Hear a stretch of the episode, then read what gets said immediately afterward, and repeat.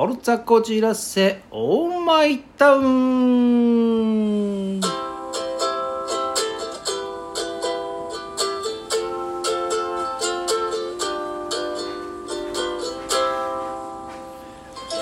荒井正和のふつおたなぎ倒し。さあ皆さん年の瀬ですね。今年何を反省し来年何を期待し何を思うのかそんな感じでございましょうかね。えー、まあ寒いしね、えー、初詣行く方帰省してる方いると思いますけども新井はあ帰省する場所もなく仕事もしなければならないとね。えー、毎年同じようなことやってでもねあの得てしてこの俳優業界とかマスコミ業界っていうのかなはもう休みがね合ってないようなもので結局休みだけど仕事やってしまうというね、えー、まあいいんだか悪いんだかねオンとオフがねはっきり、まあ、したいっていう人はやめた方がいいと思うけども、まあ、僕なんか昔からやってるんでこうずっとね、えー私生活っていうかなオンもオフもずっと一緒だっていうね、えー、こういうことなんだよね何も変わらず、えー、例えば土日休みの人は土日だと思うけども、えー、その曜日の感覚もねあんまりなくてだから結局クリスマスもお正月もねあんまりねこう何がっていう感覚がね、えー、特にはないんですけどもね。さあえっ、ー、とですね今年ねあのお便りをね、えー、いただいたのがちょっと溜まっておりましてえー、っとちょっとね、えー、読むのはずれるんですけども、えー、読んでいこうかなと思います、えー、1枚目ですね。これちょっと前ですね、えー、こんにちは。あ今回はなんと荒井正和の「ふつおたなぎ倒し」の放送100回目ですね。おめでとうございます、えー、そこで記念に何でもよいので荒井正荒井様の秘密をリスナーに一つ教えていただき、えー、教えてくださいと。かっこ笑いよろしくお願いいたします。パンチョさんです。あパンチョさん冬組だったな。えー、ありがとうございます。えー、秘密ですかよね。だ だだちょっと待って秘密ね。秘密ってねあんまり僕ないんだけども、えー、逆にね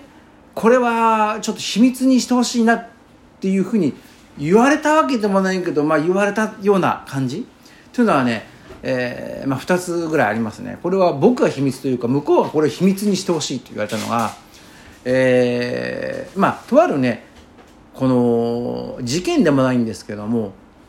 まあ、あの弁護士に依頼して、まあ、裁判をやろうかと思ったんですけども、えー、その弁護士さんが分かりました。これはもうもう私に任せてくれればこんなものはもうピッピッピですよ。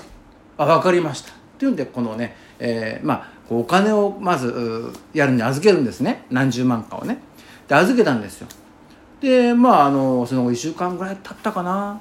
そしたらああの弁護士事務所に来てくださいって言われて行ったんですよ。そしたら「誠に申し訳ございません。お金をお返ししますので今回はなかったことに」と。どういうことだと「いやこれはちょっと私には荷が重いっていうか言ってること違うじゃないか」って思ったんですけどもこれあれなんですよね。あの弁護士の方って負ける勝負はしないらしいんですよ。ただ、えーと、その弁護士が多分負けちゃうんじゃないかなと思ったんでしょうね。他の弁護士さんだったらいけると思うんですけどもでもしょうがないんでじゃあ分かりましたと。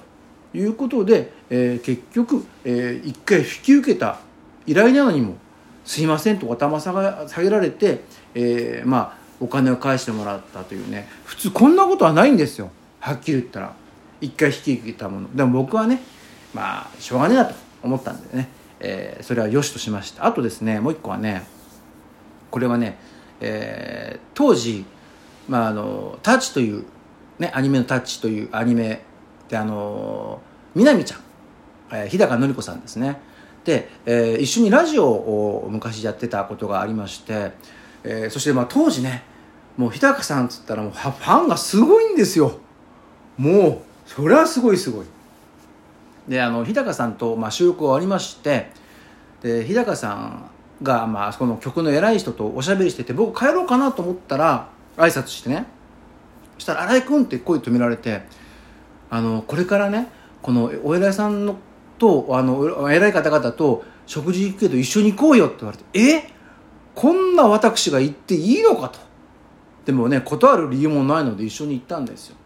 で、えー、まあなんだかんだ言って夜遅くなりましてじゃ僕は、ね、タクシーで帰ろうかなと思ったらあの日高さんが「私送っていくから」って言われてあの僕の家まで送ってもらったというねこれ当時ねあのファンの方とかに言ったら多分袋叩きに合うんじゃないかというようなことがございました、えー、これは言えないなというのが当時ありましたね。まあそのぐらいですかね、えー、こんなところでご勘弁を次のねお手紙いきますよ。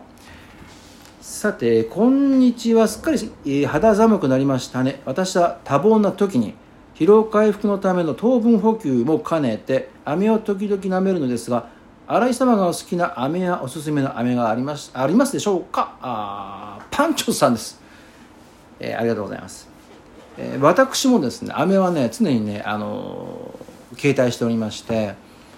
まあ、大体が大体が龍角散まあまああの姫言うとね。ただあの僕本当にねあの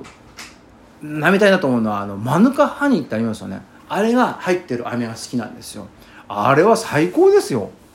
あの例えば喉が痛いとかっていう時やっぱね殺菌力が違うんですね、えーと、究究極を言うと飴というよりもあのマヌカハニーって売ってるんで、まあ、ちょっと高いんですけどもねそれを直接スプーンで取って舐めます。そうするとねえっ、ー、とまあ糖分補給もできるし喉の調子も良くなるというね、えー、こんな感じですかね。だから飴個体としてはまあまあ、龍角散のど飴があ多分よく持って歩いてるのかなと。いうことでございます。お次えー、っとですね。こんにちは。寒い日が続きますね。現在師走なので毎日は多忙です。そして多忙で疲れると自然に甘いものが食べたくなります。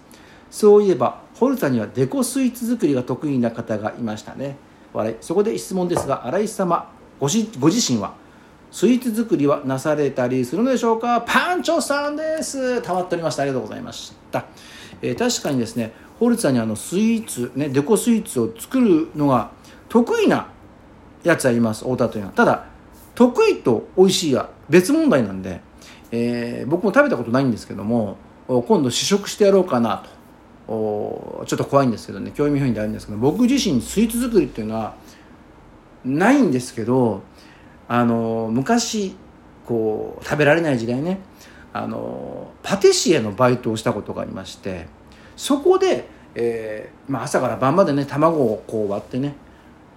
卵をずっと永遠に割り続けたりしてその次にあの何ヶ月かすると慣れてくるとね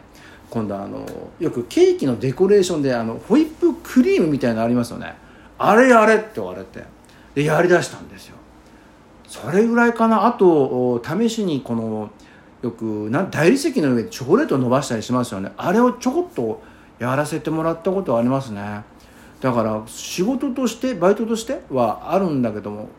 まあそのバイトもね、えー、そこの社長さんが僕をあの仕込んで愛弟子として後継ぎにしようとして 雇ったももんだからいや違うんですよ。条件は違ったんですけども、えー、辞める時にえらい言わされたというね思い出がありますけども、えー、話がそれちゃいましたけども、え